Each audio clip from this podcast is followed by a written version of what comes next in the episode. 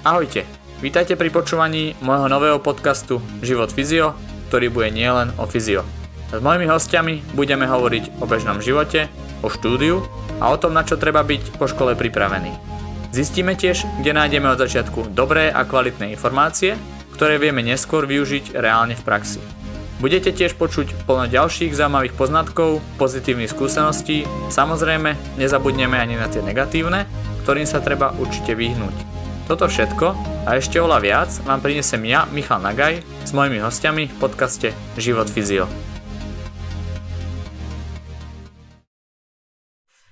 Ahojte všetci fanúšikovia môjho podcastu. Teším sa, že som znova aj v tejto vizuálnej forme a nie len v tej zvukovej, pretože naposledy som bol trošku chorý a bol som COVID, takže to bolo náročné byť na kamere a druhá vec je takisto, že ma priateľka ostrihala a e, nebolo to vôbec e, dobré, takže sme to radšej natočili len zvuk. A som rád, že ste znova tu so mňou a že budeme pokračovať v ďalších témach. Tentokrát tie podcasty nebudú ani tak o tých terapeutických veciach, ale skôr o, o tých športových a možno viac z kondičného tréningu. Bol by som rád, aby v tých ďalších epizódach, čo aj budú, aby sme prebrali, alebo teda aby som si pozval hosti, ktorí majú čo povedať ku každému z tých vrcholových športov. A ja som rád, že dnes privítal e, ku mne pozvanie host, ktoré sa síce moc osobne nepoznám, ale už sme spolu asi trikrát telefonovali. Takže ja vám ho rovno predstavím. No ahoj Rudo, teda vítam ťa v mojom podcaste a som rád, že si prijal moje pozvanie. Kde si ahoj, teraz? Ahoj. Si doma? Doma, doma, už odpočívam. Už máme celkom pokročilú hodinu na to, aby som ešte niečo robil. Um, takisto si mal COVID ako ja v poslednej dobe, alebo teda bol si pozitívny. Ako to prebiehalo?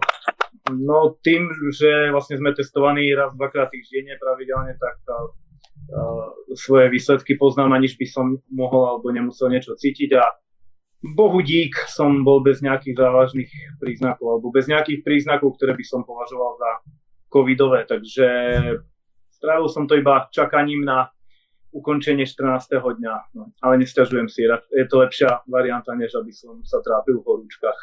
A čo si stihol za COVID? Stihol si niečo prečítať, alebo si na to sa vykašľal no. ako aj ja? No, takto, rád by som bol v tomto inšpirujúci, ale inšpiratívny teda, ale tým, že toto bolo moja už asi, ja neviem, štvrtá alebo piatá, piatá karanténa, s tým, že predtým to bolo vždycky že som bol v kontaktu s niekým pozitívnym, kde som vždycky mal tú ambíciu niečo, tú, tú ambíciu niečo urobiť, že budem doma cvičiť, že budem doma čítať, študovať.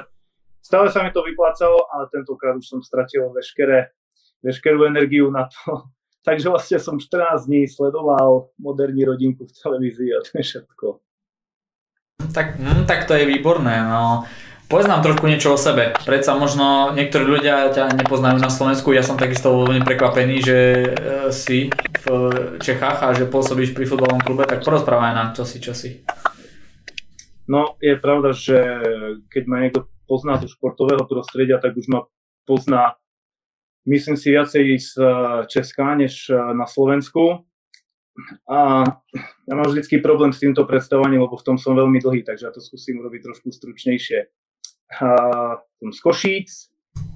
V 8 rokoch ma privedol otec a brat na fotbal, ktorý som teda začal hrať.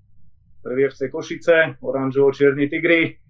A v 13 rokoch som išiel, 13-14 rokov som mal, keď som išiel do rakúskeho SV Horn, čo mala byť nejaká asi odnož regionálnej akadémie. Tam som bol vybraný vo svojej vekovej kategórii ako Goldman Takže tam som strávil nejaký rok a pol, kde som teda hral fotbal a chodil na školu, robil nejak e, prechodný ročník medzi 9. základnej školy a strednou školou, plus som začal študovať obchodnú akadémiu, no ale vlastne mal som opakované zranenie v oblasti patnej, patní kost, pe, petná kosť. Petová, no, áno. Pe, petová, ďakujem, pat, petová kosť Takže kvôli tomu som sa vrátil naspäť do Koší, lebo vyhliadky neboli nejak, nejak pozitívne. Uh, následne na to následne na to vlastne už fotbal v tú chvíľu nepokračoval pre mňa, ja neviem, venoval som sa trošku, som chodil cvičiť, skúsil som nejak plávanie, skúsil som bojové športy, tak som sa nejak potácal a skúsil som sa uberal tým, že som chodil ja neviem, pracovať, brigadovať, študoval som hotelovú akadémiu, takže som sa pohyboval v tejto sfére. A keď som išiel potom na výšku v Košiciach, uh, Ústavu telesnej výchovy a športu, tak uh, tam som sa zase vracial nejak do športu, čo, čo sa týka nejak mojej dennej intenzívnej, intenzívnej náplne. A magisterský, magisterský stupeň štúdia už som absolvoval uh, v Olomovci, potažmo v Prahe, tam výšku poskladanú z, troš, z troch škôl Košice, Olomouc, Praha, takže to Takže vlastne magisterský stupeň štúdia ma priviedol do Prahy a tu som teraz, myslím, asi 9. rokom. Takže tým, že tu som dokončoval, dokončoval vysokú školu zameranú na telesnú výchovu a šport, tu som sa začal už teda obecne vzdelávať do prostredia športu, posilovania, fotbalu. Takže v Košiciach som odchádzal ako čašník a z Košic som odchádzal, z Hornu som odchádzal ako ambiciózny brankár z Košíc, ako čašník a ostal som v Prahe ako tréner a učiteľ na strednej škole. A predsa sa mi to nepodarilo, nepodarilo byť stručný do prčic. Ale keď teraz hovoríš o tom, že e, si čašník, bolo teda a všetko toto si prešiel, prišla ti tá Praha taká, že jednoducho tam je oveľa viac možností aj na to štúdium a proste ako keby ťa to mohlo posúvať viac, aj to mesto, alebo si myslíš, že proste to bola čisto iba vo vnútri teba tá ambicioznosť, že, ktorá ťa posúvala? Ja keď som odchádzal do Prahy, tak som ešte nevedel, že budem teda kondičný tréner v ligovom klube, ale vedel som, že sa budem chcieť zaoberať. No, v tom čase to bolo ešte, dá sa povedať, že skôr fitness. Takže vedel som, že chcem ísť do posilovne, neviem, asi tak prvoplánovo mi prišlo Praha väčšie mesto, viacej možností, takže, takže som išiel do Prahy. No. A vnímaš to ako, že to bol správny krok práve ísť do tej Prahy študovať uh, to kondičné trenérstvo? Uh, no, takto. Uh, určite, určite boli, keď sa na to spätne pozriem, možno by som robil nejaké rozhodnutia trošičku inak. Určite by som uh, volil podobnú cestu, pod, podobným smerom by som sa uberal. Možno by som eh, riešil niektoré detaily trošičku ináč, aby som nemusel skladať výšku z troch rôznych škôl, ale by som si bral jednu, ktorá priamo sa bude dotýkať presne veci, ktoré ma dnes zaujímajú. Ale vo výsledku, keď sa odhľadnem, že čo robím, ako to robím, tak som vlastne spokojný. To aké kliše, že vlastne robím, čo ma baví. Takže asi princíp toho uvažovania považujem za správny. Ako sa dostal do Bohemian z Praha? Predsa viem aj od ďalšieho známeho, že nie je to vôbec ľahké sa dostať do tých prvoligových klubov ako kondičný tréner. Mm. Uh, trošku ľutujem spätne, že som sa nestal veľkým ligovým futbalistom, pretože z ligového futbalistu by som sa asi stal ligovým trénerom trošičku jednoduchšie, rýchlejšie. Na druhú stranu, keď ja som uh, nejak sa preorientoval, preorientovával z pozície fitness trénera na pozíciu trénera kondičného. Ja musím ešte raz tú myšlienku, pretože mám pocit, že mi zvracia pes. Takže sekundičku. Dusí sa. Tak. A, trošku ma mrzí, že som sa nestal veľkým ligovým futbalistom, pretože a, ako bývalému ligovému futbalistovi by sa mi možno podarilo dostať do ligového trénovania trošičku rýchlejšie. Na druhú, na druhú stranu, keď som sa preorientovával z oblasti fitness do oblasti fotbalu, tak som si dajem začínal na ABC Braník, proste na okresných úrovniach. Postupne to šlo, ja neviem, od prípravky, žiaci, dorastenskí chlapi. Nejakou náhodou som sa dostal do ženského fotbalu, kde som vlastne bol 3 roky na Sparte, a týme mm. žien.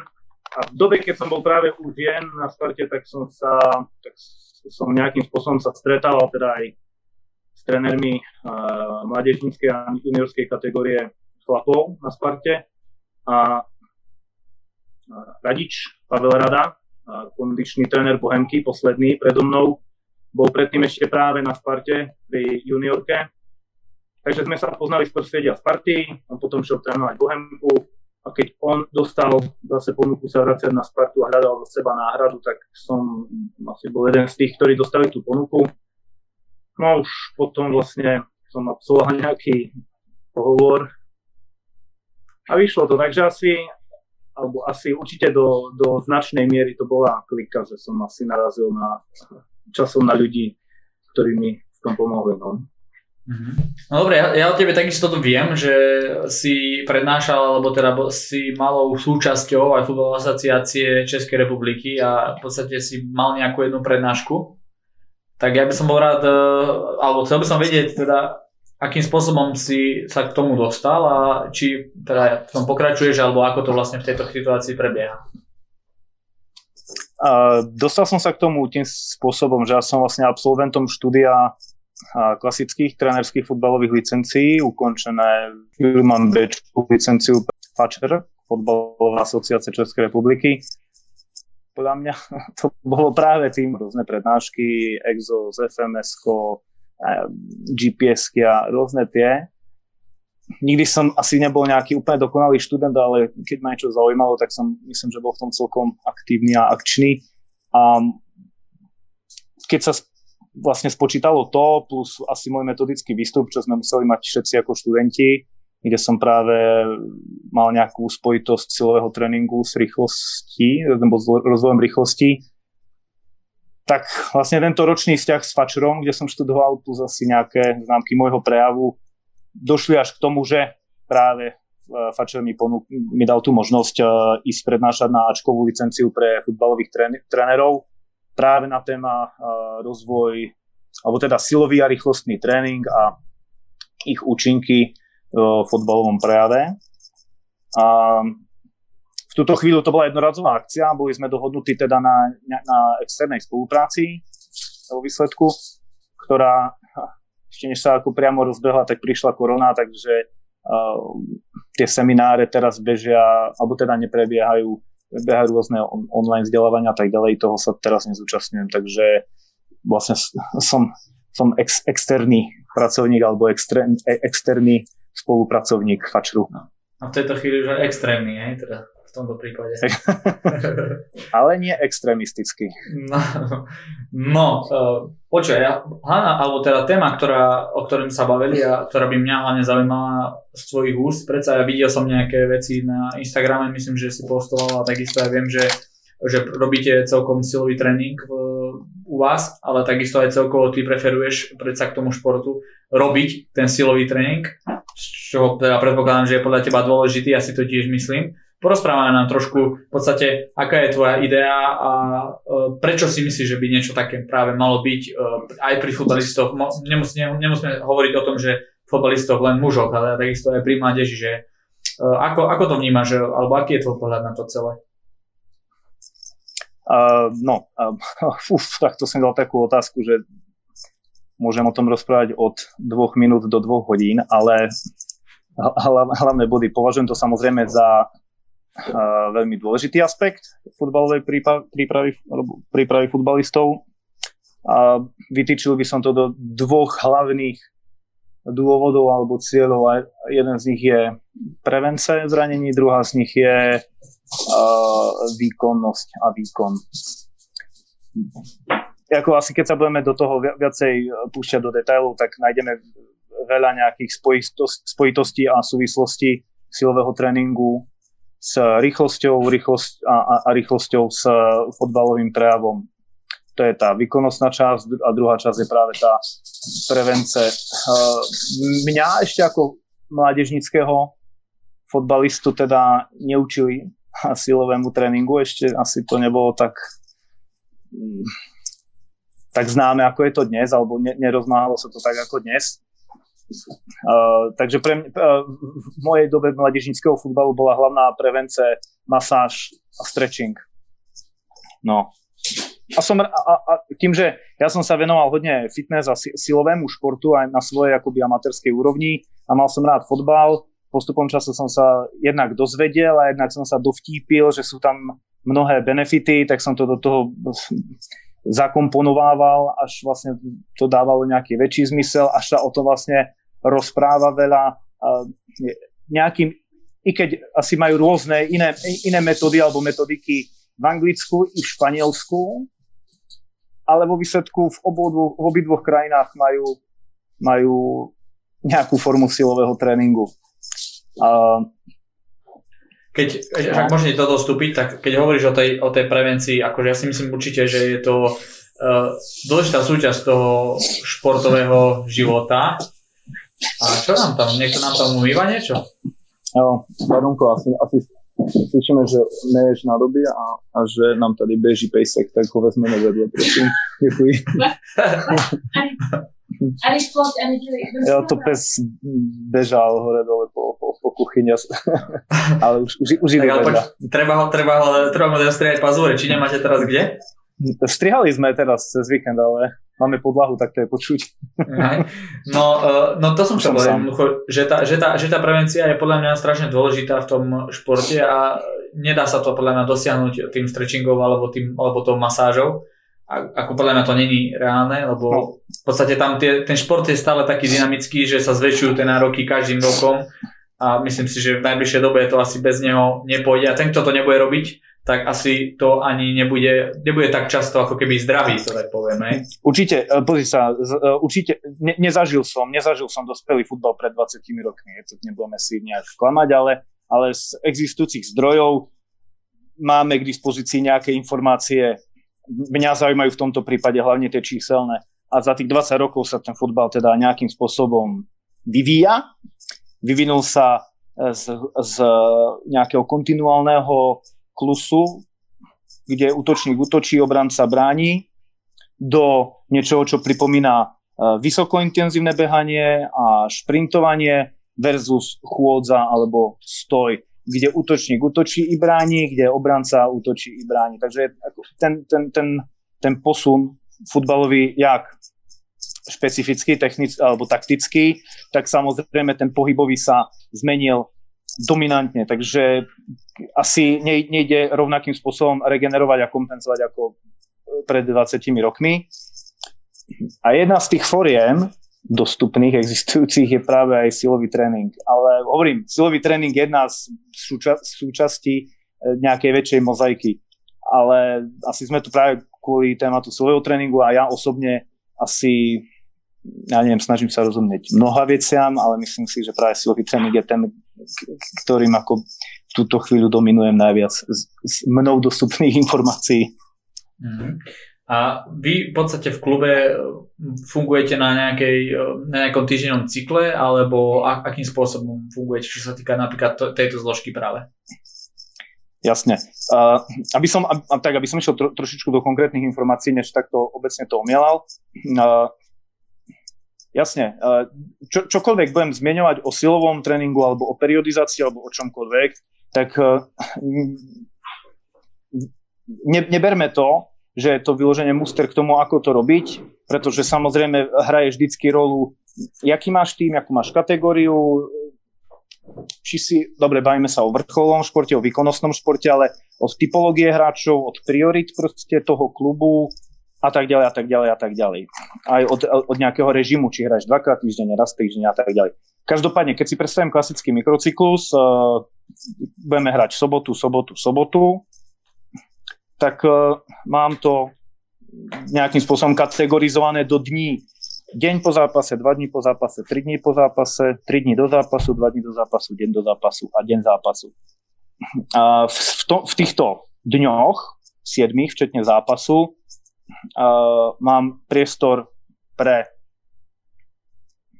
tri uh, jednotky, ktoré sú buď to vyloženie silového charakteru, alebo s, s zacílením na sílu a s rozvojom síly, alebo sú silového prejavu. Uh, vysvetlím. Uh, v nejakom vrchole týždňa, dajme tomu 3 dní po zápase, sa dostaneme do výkonnostnej časti síly alebo do výkonnostnej zložky síly. E, záleží, ale môže to byť či už výbušná alebo maximálna síla. Máme jeden silový tréning. Máme deň, deň alebo dva po zápase, kde máme, e, alebo teda máme, robí sa silový tréning hlavne e, v rámci korekce, nápravy a kompenzácie. Že máme druhú jednotku, v tom vrchole sa dostávame do rýchlostných tréningov a keď opakované štarty alebo štarty samotné sú prejavom rýchlostnej síly alebo silovej rýchlosti, plus odrazy, tak máme tretiu časť a plus nám ešte vzniká jedna, navi, jedna navyše, po prípade v tých troch zložkách, uh, priestor pre uh, silový tréning, ktorý by mal uh, rozvíjať športovca práve v cieľoch jeho disbal- alebo teda v jeho disbalanciách a nedostatkoch. Takže kompenzácie, výbušná maximálna síla. Máme tri zložky silového tréningu, ktoré sa snažím do týždenného mikrocyklu zavádzať. A teraz môže to byť uh, hybridná zložka, kde proste budeš, kde budeš mať zmiešaný tréning, teda budeš mať tam výbušnú maximálnu sílu, ale môže to byť proste vyloženie jednotka zameraná na to, ale opakujem sa, tieto tri jednotky v týždennom mikrocykle si predstavujem, aby prebehli, mm. prebiehali. Ja by som chcel povedať divakom, že to, čo tam šiští, šuští v tom telom, tomto je to, že, on, že sa mu tam mikrofón zachytáva do fúzov a asi sa neoholí mhm. pred, uh, počas podcastu. Takže aby vedeli ľudia, že čo sa jedná. A keď si hovoril o tom koročnom tréningu, tak uh, ma zaujalo v podstate, že robíte nejaké nápravný, nápravné veci a tak ďalej. Akým spôsobom to prebieha? Otestujete si to predtým a riešite to, alebo lebo mnoho klubov napríklad si zvolí nejakú rutínu základnú, ktorú robia všetci že, a nie je to, dajme tomu, individualizované. Je to u vás individualizované?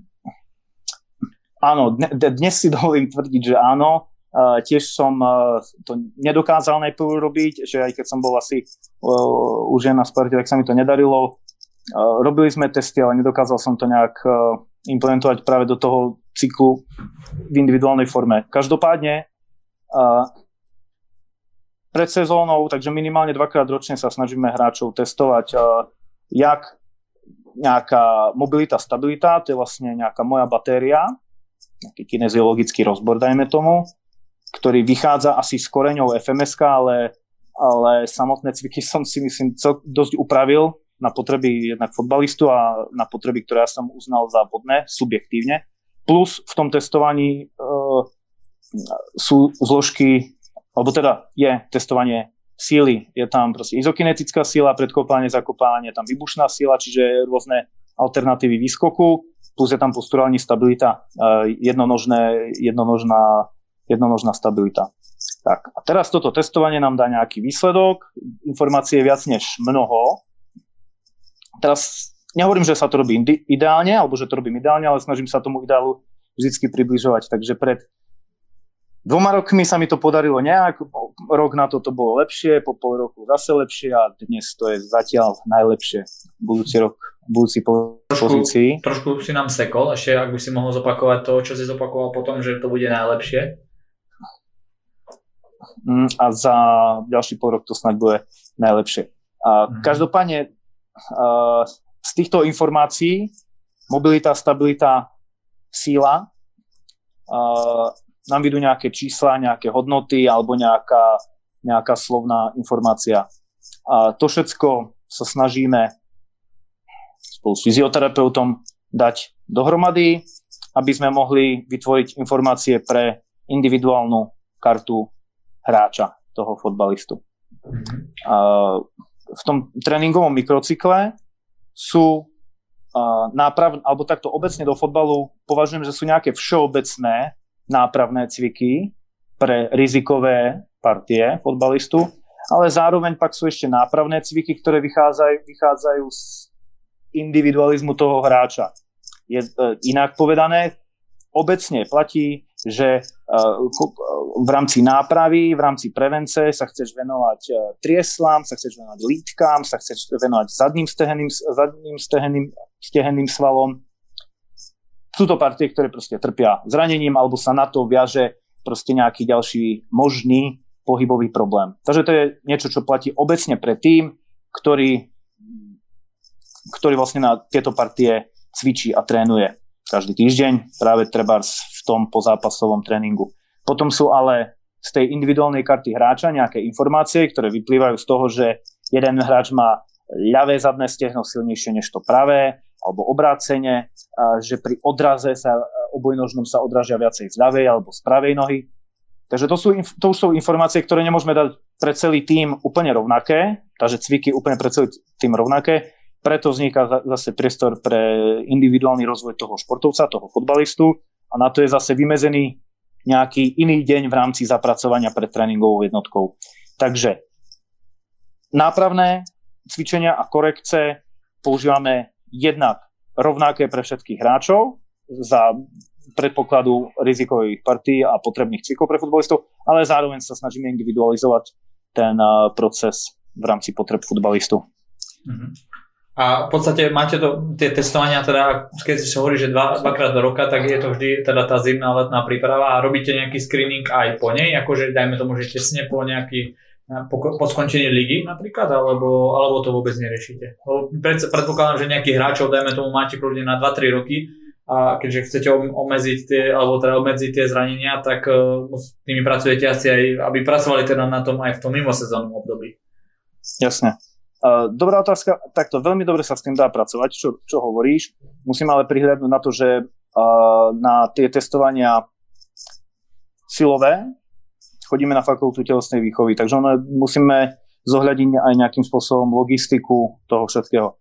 Teraz ja som vlastne na Bohemke druhou sezónou a už rok hráme vlastne v režime proste korona, obmedzenia a tak ďalej. Takže keď ti vlastne potom príde, že z nenazdajky prestaneš hrať niekoľko týždňov, potom vlastne začneš hrať dvakrát týždeň a tak ďalej, tak sa sústred, tak proste to testovanie hráčov, to výkonnostné, silové, chce svoj nejaký priestor a vyžaduje to nejaké princípy predtým, takže nemôžeš byť unavený na to testovanie, ale zároveň nejaké princípy potom, takže sa na tom testovaní unavíš a tak ďalej. A prioritne, priorita je hrať fotbal a v našom prípade ho aj vyhrať. Takže asi v mládežnických kategóriách by som povedal, že budeme testovať častejšie a bude to a zdravie a výkonnosť ako taká bude prioritnejšia, než u nás v dospelej kategórii, kde do, dominantná priorita bude úspech a ten samozrejme teda e, sa zakladá aj na zdraví tých hráčov, ale ne, nemôžeme len preto, že sa chceme otestovať, obetovať pripravenosť na ten zápas. Takže v túto chvíľu fungujeme, uh, že sa pred každou sezónou, pred každou prípravou, letnou, zimnou, testujeme. Mobilita, stabilita uh, už prebehla aj v priebehu toho uh, v priebehu súťaže, ako retesting, alebo opakované testovanie, ale to náročnejšie, predkopy, zakopy, výskoky sme do toho vôbec nedávali. U, toho, u tej mobility, stability, kde máme vlastne cviky jednonožné, uh, jednonožný podreb a tak ďalej, tak dá sa tak je to pre nás v rámci jeho pohybového prejavu, toho športovca, dosť dôležité. Jedna vec je samozrejme, že zakúpavanie nám ukáže, že hamstring ľavý bude o toľko slabší než ten pravý, ale zároveň, keď uvidím ho v jeho prirodzenejšom prejave, akoby proste výpad, podreb, uh, beh, tak uh, keď uvidím, že proste nemá problém s tým, že točí sa mu koleno dovnútra, nemá stabilný ľavý kotník, uteká mu pánev do strany a tak ďalej, tak to sú informácie, s ktorými vieme pracovať aj v priebehu tej sezóny, vieme to testovať v priebehu tej sezóny a vieme s tým narábať v priebehu tej sezóny.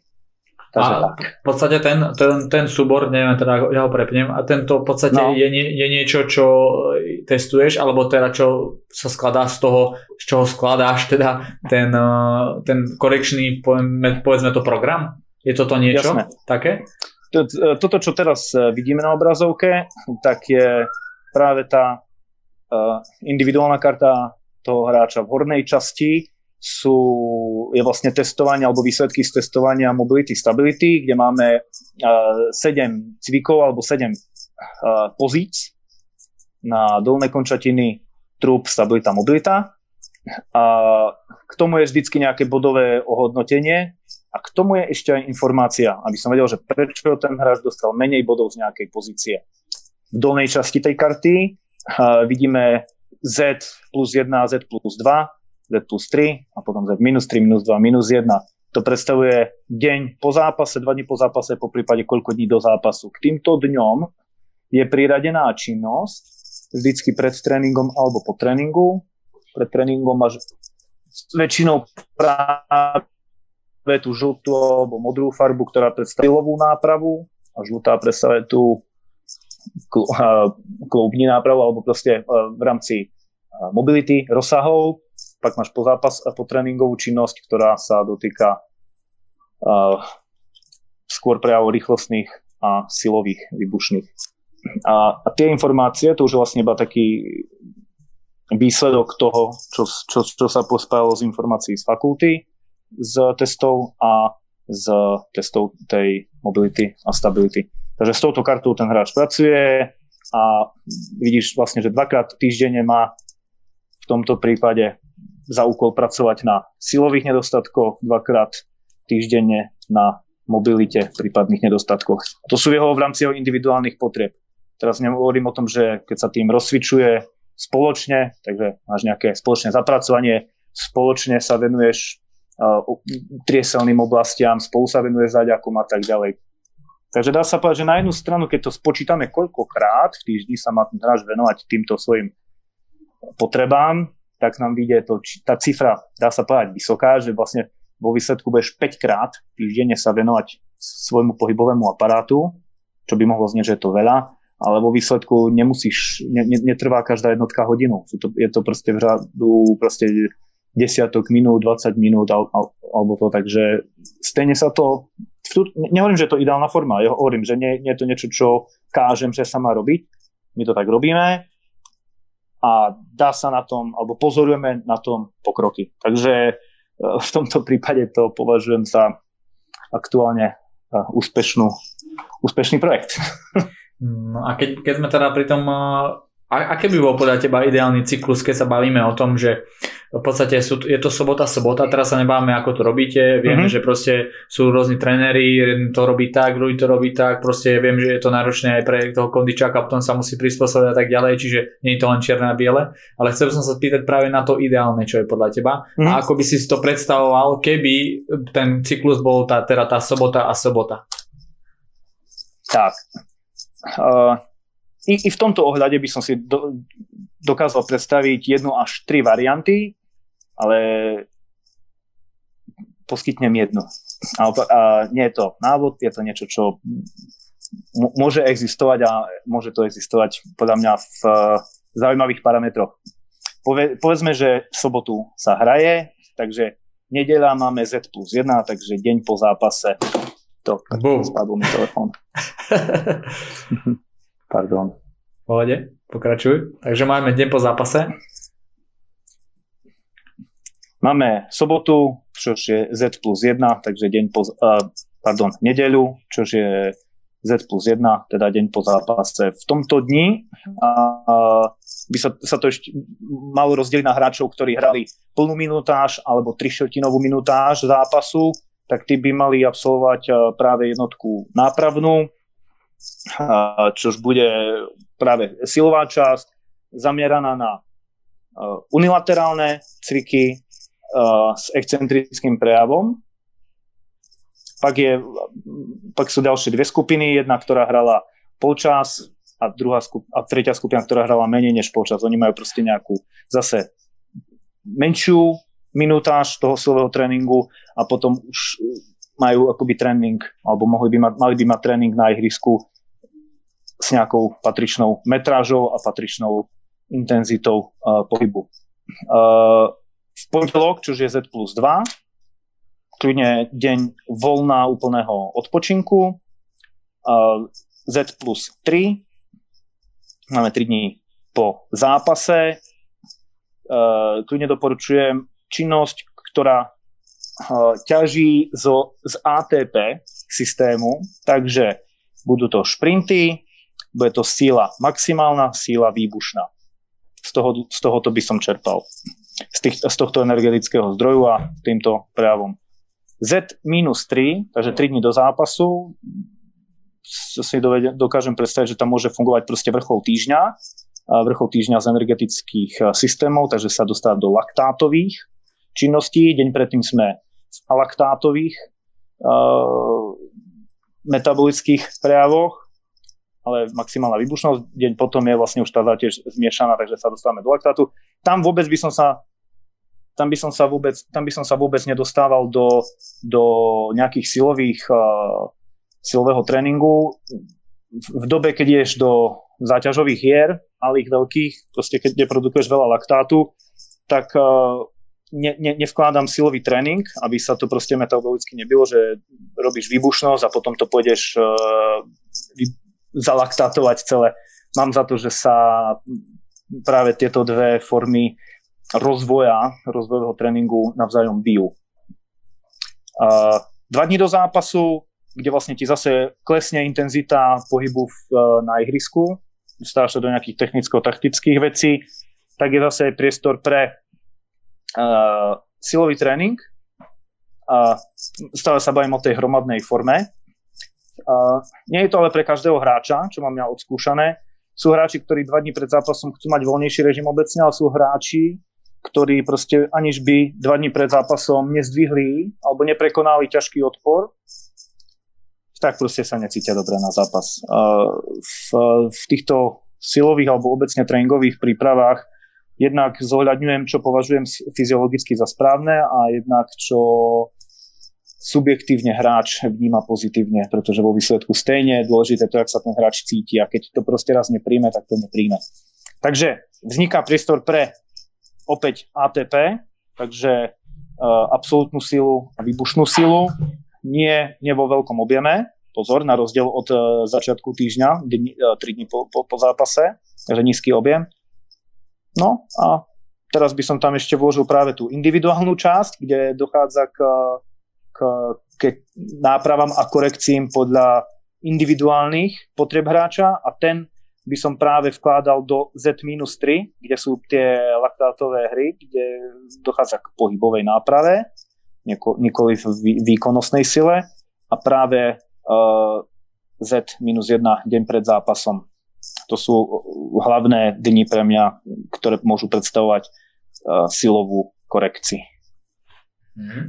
Keď, je, je to zrozumiteľné takto? Uh, je to trošku ťažšie na pochopenie, akože, lebo sú, predsa ty máš číslo, z, z, máš to očíslované nejakým spôsobom, ale keď si to človek podľa mňa pustí 2-3 krát, tak pochopí, že aký je ten spôsob, Jasne. ale v podstate uh, povedal si od začiatku, že aké máš tri formy a teda ja som ich pochopil, že jednoducho máš nejakú korekčnú mm-hmm. formu, máš formu, kedy robíš silový tréning a máš formu proste, keď, to, keď robíš niečo zmiešané čomu som pochopil. A mňa zaujala jedna vec a to si hovoril, že potom, mm-hmm. mňa zaujíma hlavne to potom v zápase. A to je si myslím, mm-hmm. že mhm. taká téma, ktorá by mohla stať za tú zmienku, že akým spôsobom k tomu pristúpiť, lebo niektorí, dajme tomu, pristupujú k tomu tak, že majú, ja neviem, 3 e, dní voľna, hej, dva, niektorí 2 dní voľna, niektorí hneď na druhý deň klušu, niektorí ja neviem, až o dva dní klušu a proste a, akým spôsobom, čo si myslíš o tom? Ty si povedal, že excentrický tréning a ostal som celkom prekvapený, že práve idem po zápase riešite excentrický tréning. Prečo to tak robíte? No, mm, pre, prečo excentrický tréning takto robíme? Dnes, prečo takto robíme, je preto, že máme pocit, že nám takto funguje. Prečo sme ho začali robiť? Bolo preto, že som sa domnieval, že by to mohlo takto fungovať a prečo som sa domnieval, že by to takto mohlo fungovať, bolo to preto, že som sa o tom úprimne dočítal. dočítal a nechal som sa inšpirovať od, uh, od známych z, z, alebo od prístupných zdrojov iných európskych tímov. Uh, mám za to, že po tej najväčšej záťaži by nemal nastať deň voľna, čo myslím, že i fyziologicky, i subjektívne z pocitu hráča vychádza tak, že keď je voľno, hneď po najvyššej záťaži, tak ten deň na to, takže dva dní po utkání, je ten hráč rozobraný, ja neviem, tak veľmi, alebo nebudem ukázať, aby to prepos... Vyhraje sa, hraje sa v sobotu, vyhraje sa proti ťažkému súperovi, v nedeľu by si mal prísť na nápravný tréning. Niekedy sa stane to, že proste urobíš to tak, jak to považuješ fyziologicky za najlepšie, takže prídeš na tréning, urobíš excentrickú sílu, a udelaš nejakú aerobnú aktivitu, k čomu by som sa ešte potom dostal.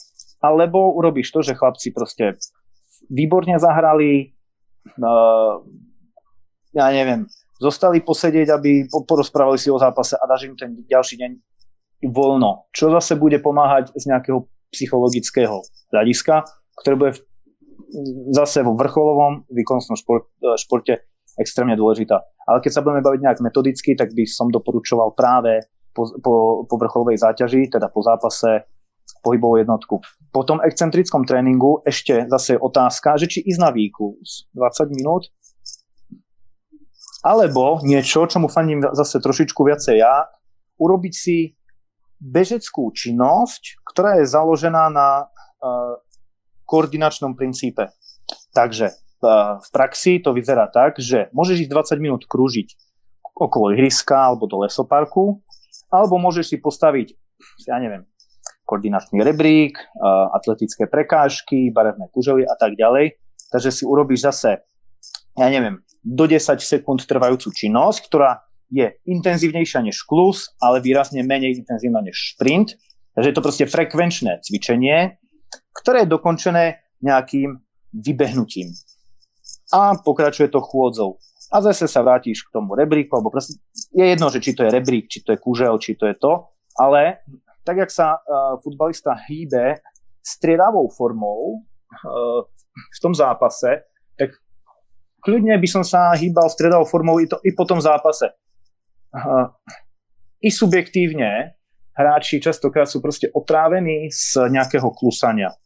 Kto chce klusať, nebere mu to, ale do, do, do, dosť dobre mi fungovalo, alebo, alebo dosť dobre myslím, že funguje práve to, kde podráždíš, alebo nie, že to podráždíš, zase stimuluješ ten nervový systém do pohybového prejavu, ktorý ťa vlastní v tom zápase, v tom výkone, tak to, že trošičku viacej intenzívny, nemôže do plných intenzív, pretože si proste po zápase si unavený, ale hlavne, hlavne podporuješ uh, koordinačnú zložku. A koordinačnú zložku nemyslím tým, že urobíš rýchle nohy, kde vieš, aký je cieľ toho pohybu, ktorý robíš automaticky, ale kde sú tie podnety premenlivé, kde musíš hodne uvažovať, alebo nie, že hodne, kde musíš začať uvažovať, sústrediť sa trošičku na ten pohyb a to je, myslím, že niečo, čo stimuluje nervový systém natoľko, že na, na konci tej jednotky proste sa spustí ten uh, proces tej regenerácie lepšie.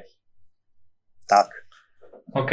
A ja som videl teda, alebo aby sme išli uh, ku teda zraneniam v podstate, lebo uh-huh. to, čo hovoríme, tak je, stále hovorím o tom, že chceme predísť tým zraneniam. Áno. Tak uh, aký, ako by v podstate, aký je postup, alebo inak povedané, ako si myslíš, že by to malo fungovať uh, pri nejakom to návrate po zranení? Predsa nejak, teda ja si myslím, pardon, že by to malo fungovať nejako, že by tam mal byť nejaký screening na začiatku, mal by tam byť screening, uh, teda aby pred tým zranením, aby sme vedeli, aké tie parametre sú toho človeka, aby potom, keď sa vráti po nejakom zranení, tak aby sme vedeli, kam ho máme vrátiť. Pretože si myslím, že toto je taká zložka, ktorá strašne chýba. Že my vlastne nevieme, kam ho máme vrátiť a my rehabilitujeme potom, že domnievame sa, no bolo to takto, nebolo to takto a nemá, nemáme niečo také odmerané. Čiže ako si myslíš, že by to bolo podľa teba ideálne? A keď teda budeš o tom hovoriť, tak by som ťa poprosil, aby si ten mikrofónik trošku podržal na boku. Na tej, na tej strane opačne. Tam, tam, tam, tam. Eva, tak, no. A môžeš. Tak, dobre. Takže áno, jak si povedal, tak tá zložka testovania je extrémne dôležitá i uh, jednak kvôli tomu, aby si vedel, akým spôsobom rozvíjať toho hráča, ale jednak práve keď sa vracia po zranení že môže mať, eh, ja neviem, natiahnutý zadný stehenný sval alebo proste poškodený zadný stehenný sval, môže mať poškozené uh, vazy v kotníku, takže vieš, či sa máš zaoberať a dostávať, cieliť to k uh, sile v danej partii, k mobilite v danej partii alebo proste k nejakej funkcii, jakejkoľvek funkcii v tej danej partii. Takže to je to, čím by som začal. A po zranení, nech už je akejkoľvek, tak samozrejme je potrebná stanovená diagnoza e, doktorom, čo sa následne, konzul, čo následne konzultujeme, respektive fyzioterapeut s doktorom, následne fyzioterapeut so mnou ako s kondičným trénerom. E, ten hráč má vlastne daný, má danú diagnózu a má daný predpoklad, daný návrat do jednotky, do plnej tréningovej záťaže. Takže neviem, odhadne sa, že to môže trvať 12 týždňov nie je to niečo, čo je proste smerodatné, ale chceš sa podľa niečoho in, uh, orientovať, keď budeš skladať uh, vlastne progres toho hráča v, v návratu na ihrisko. Uh, potom, čo mu je diagnostikované to zranenie, dochádza proste k nejakému asi nie, nie je potreba ma chytať za slova, pretože môže to byť rôzne zranenie, budem hovoriť skôr obecne. Bude nastávať, nastávať nejaká fáza odpočinku a, alebo hojenia vďaka odpočinku, pasívna, uh, pasívna forma uh, liečenia, či už to bude ľadovanie, či už to bude proste nejaké elektrostimulácia, proste akákoľvek pasívna činnosť. Potom sa snažíme uh, uh, navrátiť mobilitu v danom klbe, o, ktorého okolité svaly boli poškodené, alebo tkáň bola poškodená. Po mobilite sa vraciame do, alebo prechádzame do stability, takže mobilita, stabilita a potom ideme do návratu silovej uh, zložky. A zase tá silová zložka najprv sa skladá z toho, že sa dostávaš do nejakých vytrvalostných prejavov toho, tej, tej danej partie, čím nechceme roz, rozvíjať vytrvalosť toho svalu, ale robíme veľký počet opakovaní, aby sa proste navrátila funkce, tej, funkcia tej danej partie. Jakmile získame funkciu formou mnohých opakovaní vytrvalostným cvičením, ideme do nejakého silového, silovo-objemového tréningu. A hypertrofia myofibrilární, takže vlastne sa držíme do nejakých 8 opakovaní. Je to vlastne f- trošku objem, dominantne sila v tom svale. Potom uh, návrat sily v plnej uh, alebo v maximálnej funkcii, v maximálnom výkone, čo znamená výbušná, po prípade maximálna sila. Keď, sme, keď toto všetko máme, dostávame už daný sval, partiu do, max, do, do rýchlostných prejavov. A teraz zase ten rýchlostný uh, prejav ľahko, e, jednoducho, keď poviem, keď to budú skoky, tak zase tie skoky budú s, uh, s konkrétnym jednoduchým zadaním, že napríklad preskočíš prekážku. Potom to bude už potom, o, o tom, že ten cieľ nebude uh, ľahko predpokladaný, takže preskočíš prekážku a, a vybehneš, po prípade preskočíš prekážku a vybehneš, ale ešte nevieš, či doprava, či doľava, či rovno, pretože čakáš na signál. A zase to už ne, nerobíš iba pohyb, ale musíš sa sústrediť na niečo viacej, než je ten skok, musíš sa sústrediť na nejaké ďalšie signály. Postupne sa vraciaš do uh, jakmile už máš tú rýchlostnú časť, tak sa dostávaš do rýchlostnej uh, záťažovej časti, takže ako laktátovej. Keď toto všetko sa absolvuje, tak by mohol byť pripravený vrátiť sa na ihrisko. A ty si absolvoval, ak som teda správne, a myslím, že sme si aj zo párkrát o tom písali, ty si absolvoval tu, ten kurz, alebo ako to mám nazvať, ten Barsa, Barcelona Universitas, alebo nejako tak? Áno, uh, Barsa Universitas. No. A o čom, o čom to bolo? Porozprávame nám, bolo tam niečo takéto presne tieto návraty, akože akým spôsobom to robia oni, alebo ako to tam bolo popísané?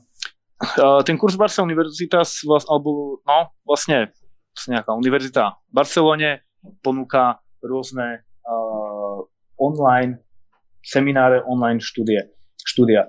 Uh, majú to pre fyzioterapeutov, pre kondičných trénerov, uh, pre manažerov, trénerov hlavných a tak ďalej. Rôzne témata s, s rôznou dotácií časovou. Ja som to mal na nejak, myslím, že 4-5 mesiacov a bolo to pre tzv. readaptorov, to znamená uh, nekondičný tréner pre rozvoj hráčov, ktorí sú zdraví, ale práve ten, čo je medzi uh, liečením zranenia doktorom, fyzioterapeutom a medzi tým, než pôjde do výkonu s kondičákom ako takým. Takže adaptor, ktorý ho prispôsobuje alebo na, uh, sa ho snaží navrátiť do jeho špecifických funkcií a pohybov.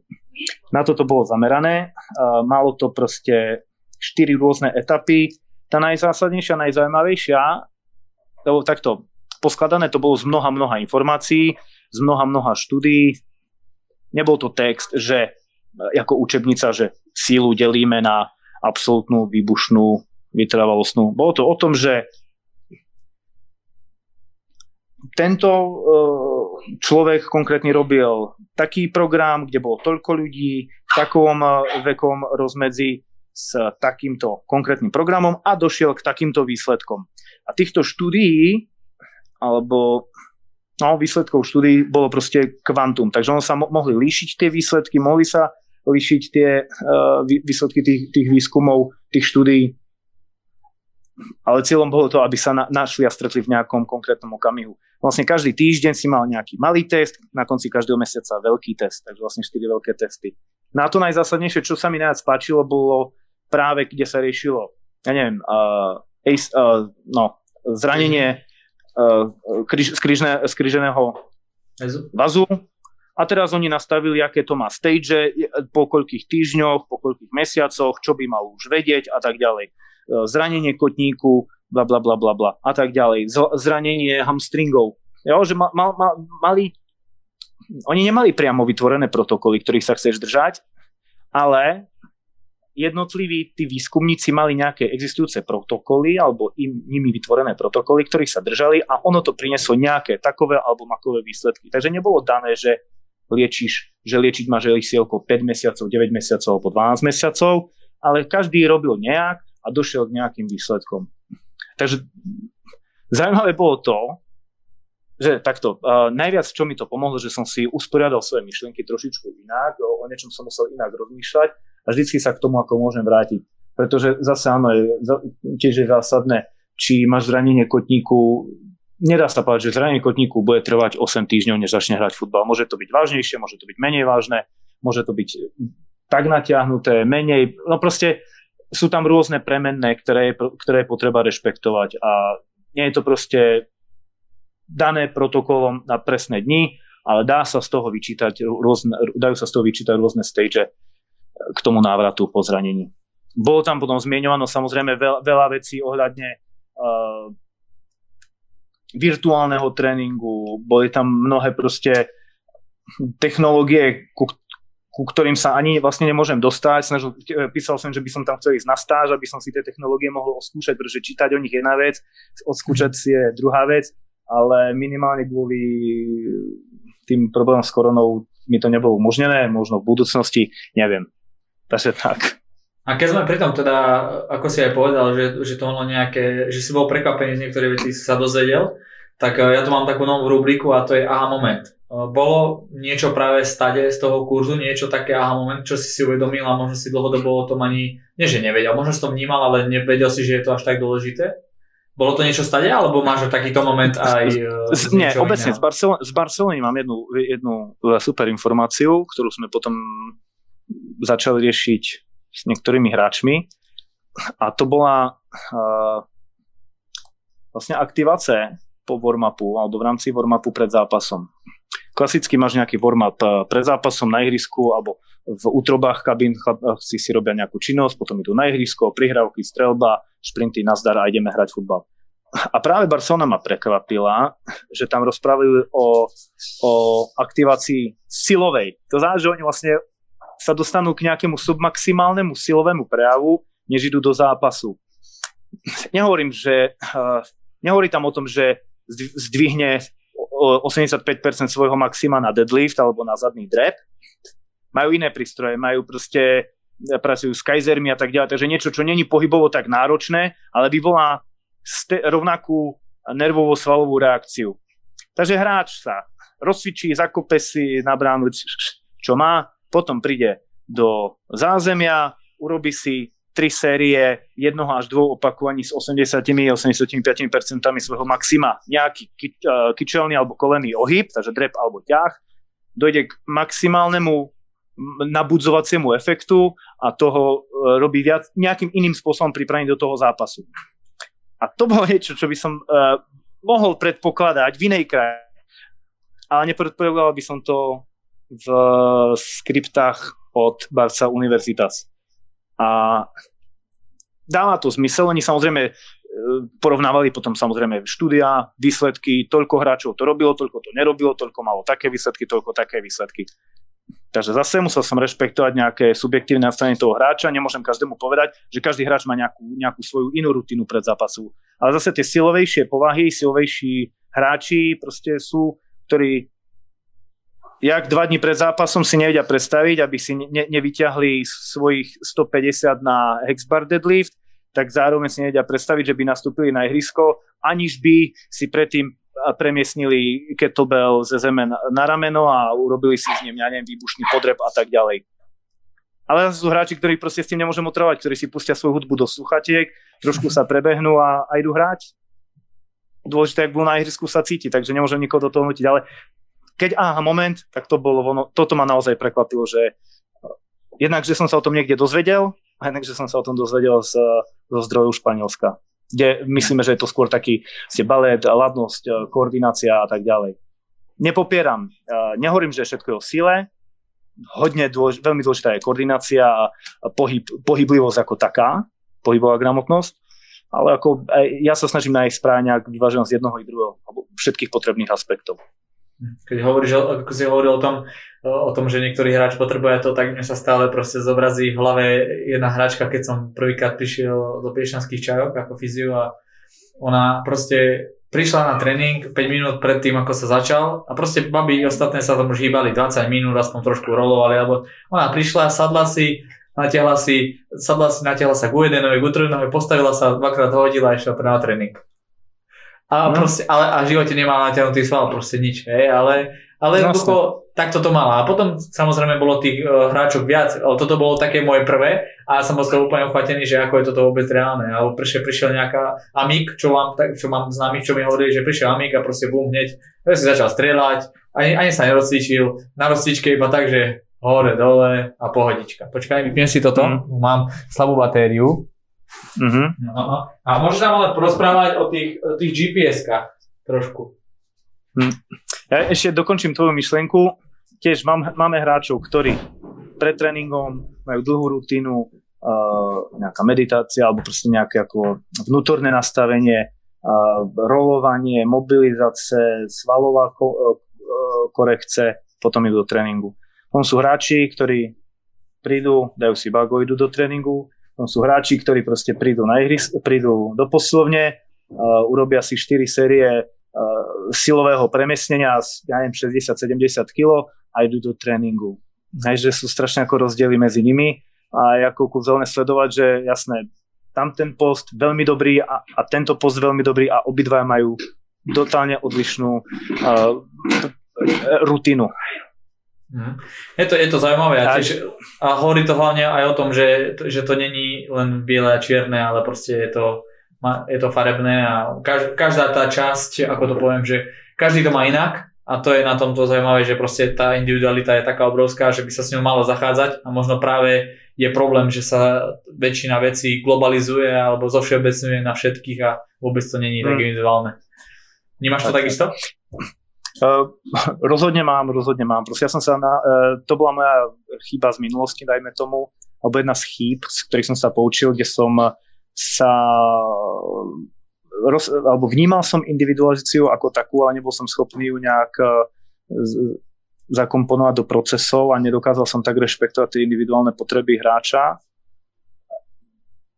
myslím si, že proste skúseností na to proste prichádzam viacej viac a viacej a viac to rešpektujem. Tak, no a ešte, ešte teda by, ty si spomínal popri tom, ako sme sa bavili o tom návrate po zranení alebo takisto aj predtým v, tých, v tom cykle, tak si spomínal takú jednu vec, že proste tá metráž a tým. A ja by som sa chcel dostať k tým, tým GPS, kam bavili sme sa predsa o tom, že je to vec, ktorej veľa ľudí vie, znova, že sa to používa, ako sa, ale nevie, ako sa to používa a čo sú vlastne tie parametre, čo si tam môžeš sledovať, alebo dajme tomu, a takisto by som bol rád, aby si povedal, že ktoré sú pre teba tie najdôležitejšie práve tie parametre, a ktoré sleduješ a sú pre teba to, podľa čoho sa rozhoduješ, akým spôsobom, dajme tomu, bude ten tréning vyzerať napríklad. Jasne. Ja som sa GPS-kami stretol najprv na kurze práve kondičného trénera na Fačru a potom až práve na Bohemke sme s nimi, pracujeme s nimi Uh, takže jednak čerpám z toho, čo som sa naučil v škole, jednak z toho, čo mi ma naučil datový analytik, ktorý tam v tú chvíľu ešte pracoval, potom išiel vlastne do, do Slavie, takže už to nechal na nás iba. Plus na diálku som mal možnosť vždy komunikovať s takým môjim mentorom z Plzne, uh, ktorý nám vlastne prednášal na tej licencii uh, na GPS-ky. Uh, výborný vynález, výborné informácie, ale tak ako to testovanie, proste má to väčší potenciál než iba zber informácií. Uh, parametre, ktoré sú tam zaujímavé, okrem takto, takto. Najzákladnejší total distance, alebo celková metráž, ktorú hráč zabehne v priebehu tej uh, jednot, uh, za tú jednotku tréningovú alebo zápasovú. Uh, vyťahne tam uh, rýchlosť maximálnu, koľko, akú uh, dosiahol v tej jednotke, uh, koľko metrov ubehol v jednotlivých rýchlostiach. Pre nás je zaujímavé, koľko metrov ubehol nad 18 km v hodine, koľko kilometrov e, alebo metrov ubehol nad 24 km v hodine. To je najďalšie, koľko akcií urobil v jednotlivých rýchlostiach, to znamená, niekto môže ubehnúť, ja neviem, nad, uh, niekto ubehne 24 rýchlosť 24 km v hodine, ubehne 20 metrov. Ale teraz je zásadné, že či to ubehol v jednom behu, alebo či sa do neho dostal v priebehu desiatich behov na kratšiu metráž alebo v viacerých akciách. Takže to je tiež merateľné. Dôležitý aspekt, to je aspekt, ktorý merá jeho nejakú úsilie, úsilie nejaké, nejaké výbušné alebo teda kondičné, kondičnú pripravenosť hráča. Do, dobrý parameter, zaujímavý je počet e, decelerácií alebo počet v tom zápase alebo v tej jednotke. Takže z nejakej rýchlosti jak, e, sa musí ten hráč dostať na nulu, takže keď dojde k nejakej zmene smeru prudkej, tak to ten, tak to, ten, tá mašina nasníma vlastne, čo je tiež zaujímavý ukazovateľ.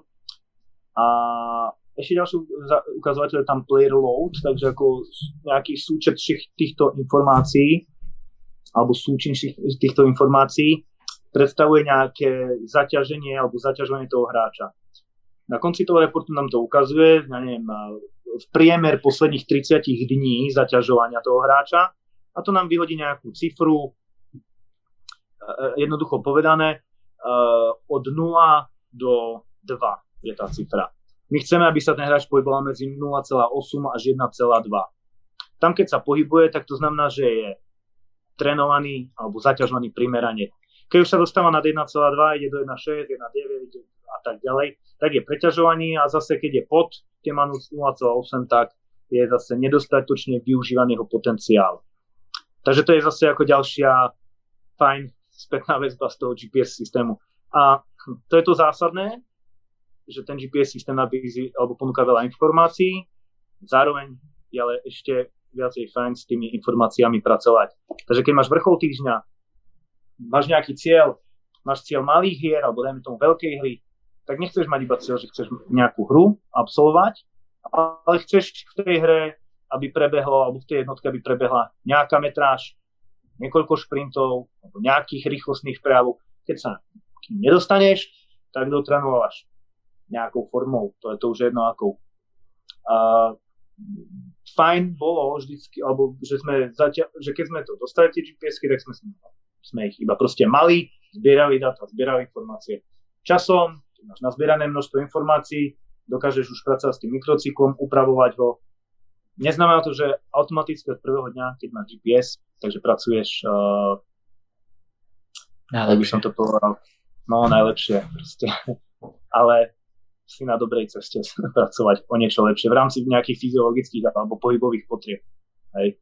Uh, takže tá, to, je, to nosie, je nosievajú to hra, vaši hráči, alebo teda, tá nie tvoji, ale teda hráči mať aj cez zápas, aj počas všetkých tréningov, alebo to majú iba na konkrétnych tréningoch a na konkrétnych zápasoch? Nie, nie, nie má, má, máme, máme to teraz už na, na všetkých jednotkách. Je to o zvyku, že proste mať tú vestu na sebe môže, nemusí byť proste pohodlné, ale Zvykli si na to, zvykli si na to naši hráči, zvykli si na to hráči iných tímov u nás alebo v iných e, krajinách. Čím viacej tých informácií je, tým lepšie sa s tým pracuje. Keď to máš na zápasy, tak máš výpovednú hodnotu z toho zápasu, ale skôr uh, hodnotíš ich výkonnostný prejav. Keď zbieraš z každého tréningu informácie, tak vieš sa dostať k tomu, alebo z každej jednotky informácie vieš sa dostať k tomu, či využívaš tu tréningový potenciál toho hráča alebo nie. Samozrejme, veľkú rolu hraje to, že, má, že tréner má nejaký cit pre vnímanie toho chovania toho hráča, ale ja mám rád proste čísla, ktoré ukazujú niečo jasné. Nie sú alfa omegou, ale sú pre mňa dosť zásadné. Ale je to vlastne o tom, že keď chceš, aby hráč v rámci svojho potenciálu nabehal 12 km, z toho uh, urobil 17 alebo 2 km v intenzity run alebo proste nad 18 km v hodine, tak tomu musíš podriadiť nejakým spôsobom ten mikrocyklus, musíš v nejaký deň niekoľko metrov behnúť, v nejakých intenzitách a tak ďalej. No je tam nejaký, proste funguje tam nejaký princíp, že koľko násobok zápasu by si mal splniť v tréningovom mikrocykle, aby si sa mohol dostať k využívania potenciálu v tom zápase.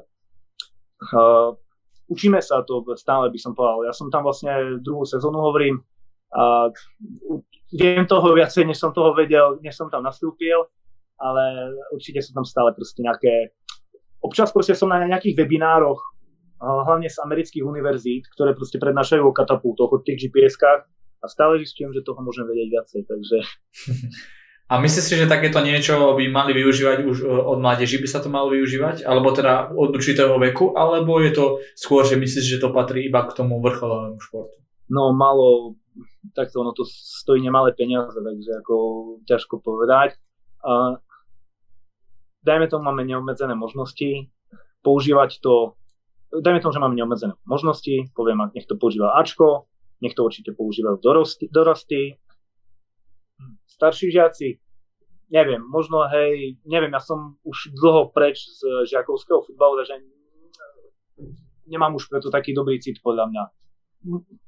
Takto, keby sme to mali, povedal som, by som, poďme to vyskúšať, poďme sa pozrieť na informácie a poďme z nich niečo vyčítať. Nenutil by som do toho, že v žiakovských kategóriách asi nebude dôležité tlačiť ho do výkonu v zápase, ale skôr podľa mňa hlídať uh, jeho aby sa nepreťažoval jeho potenciál, takže to by bola asi tá, ten rozdiel, že v chlapoch chceš využiť maximum jeho potenciálu a vy, vy, vymačkať v zápase, čo je potreba, už ako chceš proste nejakým spôsobom kontinuálne v tom makrocyklu rozvíjať toho hráča, aby na konci roka niečo dosiahol, na konci ďalšieho roka, aby niečo dosiahol. Pri chlapoch proste potrebuješ vyhrať sobotu a potom ideálne aj tú ďalšiu sobotu. Mm. Pri žiakoch by som povedal, nemusíš vyhrať v sobotu, nie je to tak dôležité, ale chceš, aby tam boli vidieť veci, ktoré trénuješ v zápase. A keď budeš mať raz za 6 týždňov v klube nastavené, že pri žiakoch každých 6 týždňov budú sa testovať a vyjde to proste niekedy na deň pred zápasom, tak ho proste otestuješ, keď ti to nevidie proste inak. Uh, u tých žiakov to bude asi dôležitejšie vnímať trošičku inak, alebo nie, že... Ako, ja, sa, ja sa pýtam, ja sa pýtam hlavne, hlavne preto, aby, aby jednoducho Zaujíma ma to, že či dáme tomu toho človeka alebo toho hráča, alebo toho mladého športovca, či ho dokážeš vďaka tomu, dajme tomu ešte zlepšiť o niekoľko levelov viac, iba že ho budeš sledovať všetky tieto parametre, pretože tá doba je taká rýchla v tejto chvíli, že ten potenciál potrebuješ mýkať čo najviac e, v tom veku nejakým spôsobom, alebo ho získavať už, alebo získať potenciál, mm-hmm. tréno, trénovať ten potenciál, tak to povedzme. Tak práve preto sa pýtam, ale tak uh, povedal si mi, čo som trošku aj čakal, že predsa je to, závisí to od uh, uhlu pohľadu a takisto aj od toho, že čo je cieľom. Keďže u vás je cieľom proste vymačkať maximum. Z môjho pohľadu, neviem, nedokážem to, ale proste keď takto sledku mám povedať, najdôležitejšia bude pohybová kultúra toho hráča v tomto veku. V žiakovskej kategórii chceš stále ešte rozvíjať a le- vylepšovať jeho pohybovú kultúru. Hráča váčku, ktorému je 33 rokov, už trošku váhaš, či budeš meniť jeho pohybovú kultúru, keď nemá nejaké problémy, aby si mu tie problémy nevytvoril. Kdežto u mládežníka proste chceš ešte to, sa tomu vyvarovať. 33-ročný hráč proste, keď není zranený, zranený po tie dlhé roky, tak asi mu to aj funguje. A, takže u mladších žiakov viacej vnímať pohybovú kultúru, silový prejav, strážiť jeho možnosti a nemožnosti preťaženia, hovoriac o zábavnosti a, a tak ďalej v týchto kategóriách. A až niekde v ďalších miestach bude asi sledovanie GPS tých možno sa milím, no, možno, možno by to bolo fajn tam mať, ale ne, nebolo by to niečo, na čo by som sa zameral. T- tými pár mládežnickými klubami, klubmi, čo som si prešiel, tak a, bol, a, a zistil by som, že sú E, že pár sto tisíc a pár miliónov navyše, tak by som povedal, že nie GPS, ale proste, neviem, e, multifunkčný pohybový park, gymnastická hala a tak ďalej, že to by boli zaujímavejšie veci pre žiakov, než, než hlídanie metráže v cykle. Jasné. A to teda ideme potom rovno ku otázkam, no keď už sme pri tých deťoch a jedna taká padla, že akýchto 5 cvikov by si na, to, na tom začiatku ich silového tréningu zvolil, alebo čo by pre teba bolo také ideálne pre tie deti, aby začali v podstate s tým silovým tréningom? Čo by to bolo? Uh, tak to budem zase opatrný, pretože možno, jak hovorím, strácam si pre tieto kategórie, ale uh, túto chvíľu si stojím za tým, že rozhodne rozvoj uh, gymnastických prvkov považujem za zásadný. Uh, keď sa naučíš do mladších žiakov stojky, spory, podpory, kot, kotule, hrazdu, všetky prostné gymnastiky, preskoky cez kozu. Ja všetko to preskok cez kozu znamená nejak, ne, ne, uh, dobrú doskokovú techniku.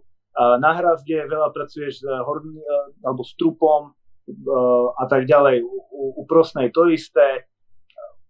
Nehovoria o koordinácii uh, medzi svalové, antagonisti a tak ďalej. Proste toto považujem, keď chcete dobre posilovať v kategóriách domáčich žiakov, choďte na gymnastiku, raz týždeň uh, majte gymnastický tréning za mňa Uh, jasne, v tej pokročilejších kategóriách prelom mladších, starších žiakov, kde už môžeš, uh, kde už tie deti viacej vnímajú toho trénera, že si akoby takovým drill, drillom, nie iba hrou vždycky, tak už je fajn ich uh, podľa mňa učiť pozíciám, ktoré vychádzajú z uh, vývoju kineziológie, alebo proste z pozícií, ktoré um, vychádzajú z princípov DNSK.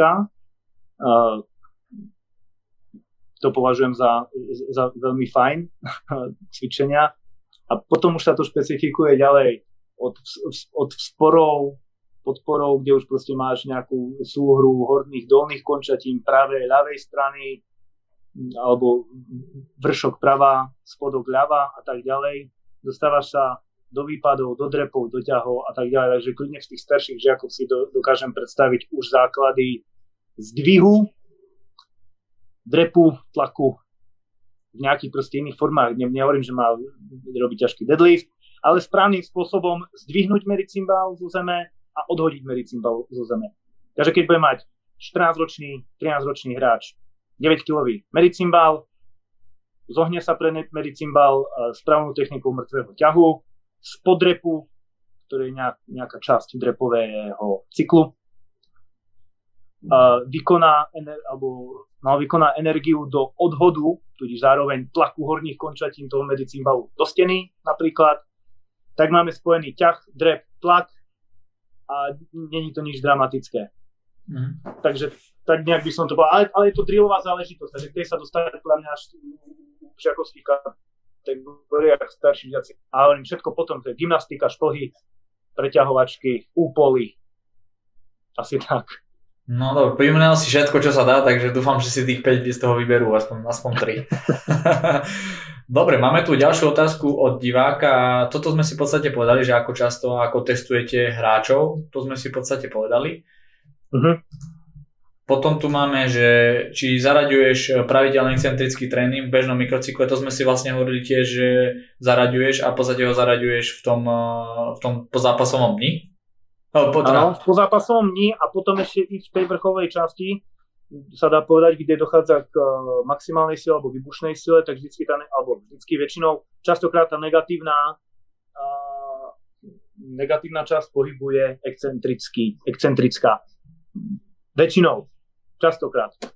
Vlastne mm-hmm. s tým, že vo futbale sa za mňa, alebo podľa čísel dostupných, viacej brzdí, než štartuje tak uh, kedykoľvek posilujeme, tak sa na tú excentrickú fázu pohybu sústredíme vlastne vždycky. Nehovoriac, keď nebavím sa o nejakom spestrení, že pôjde rýchle, čím viacej zdvihov, čím viacej drepov, nejaké motivačné uh, cvičenia, ale keď, keď sa bavíme o rozvoji rýchlostných, pardon, silových schopností, uh, tak excentriku sa snažím dať do každého pohybu, do každého uh, tréningu, každého cvičenia a najviac dominuje práve v tom pozápasom, kde je to vyloženie na to zamerané. No, potom tu máme spôsob, uh, akým spôsobom zaraďuješ v rámci sezónneho makrocyklu silový tréning, to sme si v podstate povedali. Akým mm. spôsobom? A je to som tam povedal, že úplne nerozlišujem uh, cyklovanie v predsezón, v príprave a v sezóne. Dá sa povedať, že v sezóne by sa mohlo, alebo môže sa trénovať viacej než v príprave. Uh, prípravy často, alebo záleží, keď máš prípravu 3 mesiace, tak je to rozdiel, než keď máš prípravu mesiac. Máme oboje formy príprav v, v, týchto, v tejto kategórii. Som fanúšikom Ferhajenovej metódy trénovania, ktorú zase mám trošičku upravenú podľa, podľa môjho subjektívneho zhodnocovania, kde dochádza k tomu, že na začiatku uh, cyklu alebo pri, uh, z časti sezóny sa trénuje menej než v pokročilej časti sezóny. Takže ja neviem, jednoducho, neber ma za slova, čo sa týka čísel, ale v prvom tréningu zameranom na rýchlosť po, re, po pauze. Na, našprintuješ 100 metrov, ale uh, po treťom zápase v sezóne, čo bude už 8 týždňov od začiatku prípravy, od začiatku návratu po, po prestávke, našprintuješ 300 metrov. Uh, a takto celý, celú polku sezóny proste stupňuješ a cykluješ zaťaženie toho hráča, pretože hráč, hráč sa ti nevráti na nulovom bode po prestávke, vráti sa na nejakom bode, s ktorým ty pracuješ, není nulový, ale není ani 100%, ale hm, takže keď není 100%, tak nemôžeš s ním veľmi veľa, aby sa nepreťažil ale chceš ho stále rozvíjať. Takže za, za mňa takto. Za mňa sa, doká, sa dá trénovať v sezóne viac než v príprave. Ale hovorím, je to vytržené z kontextu, nie, nie, nie, nie, netreba to proste brať zás nejak záväzne.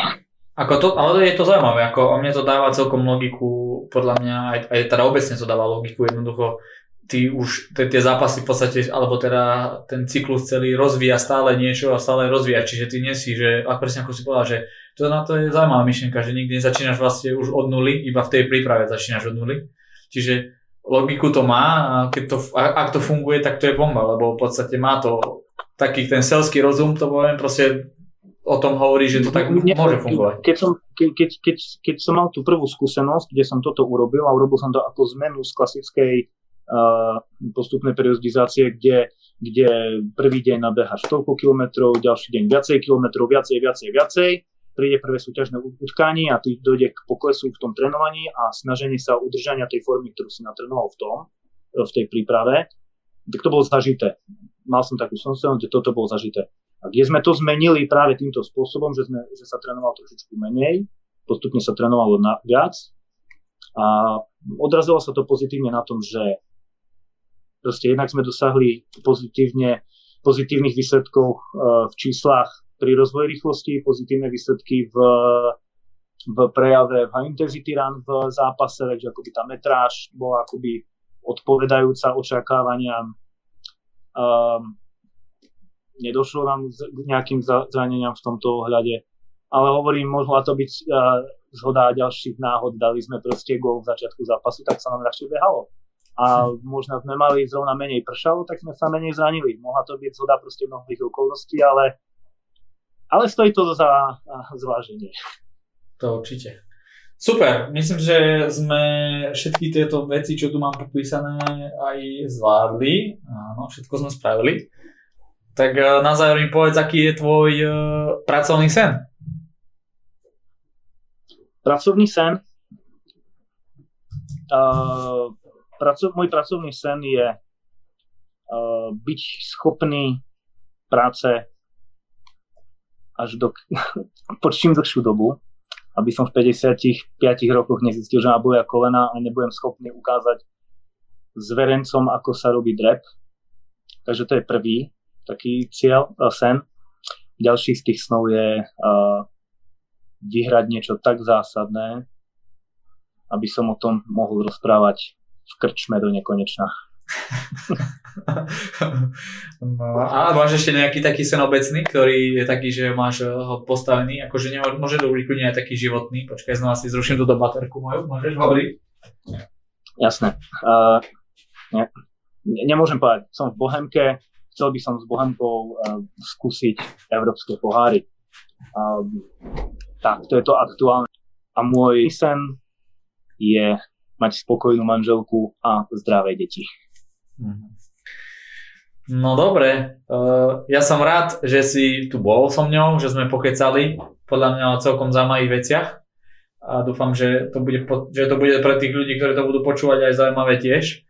Mali sme síce kopu problémov počas toho celého, predtým ani nie, ale počas toho celého, takže neviem, asi sa zhoršujem, lebo pre, väčšinou mám pred natáčaním problém, ale teraz s tebou mám počas natáčania tak je to taká mm-hmm. príjemná zmena, ale verím, že nejako to postriham, aby to bolo dobre.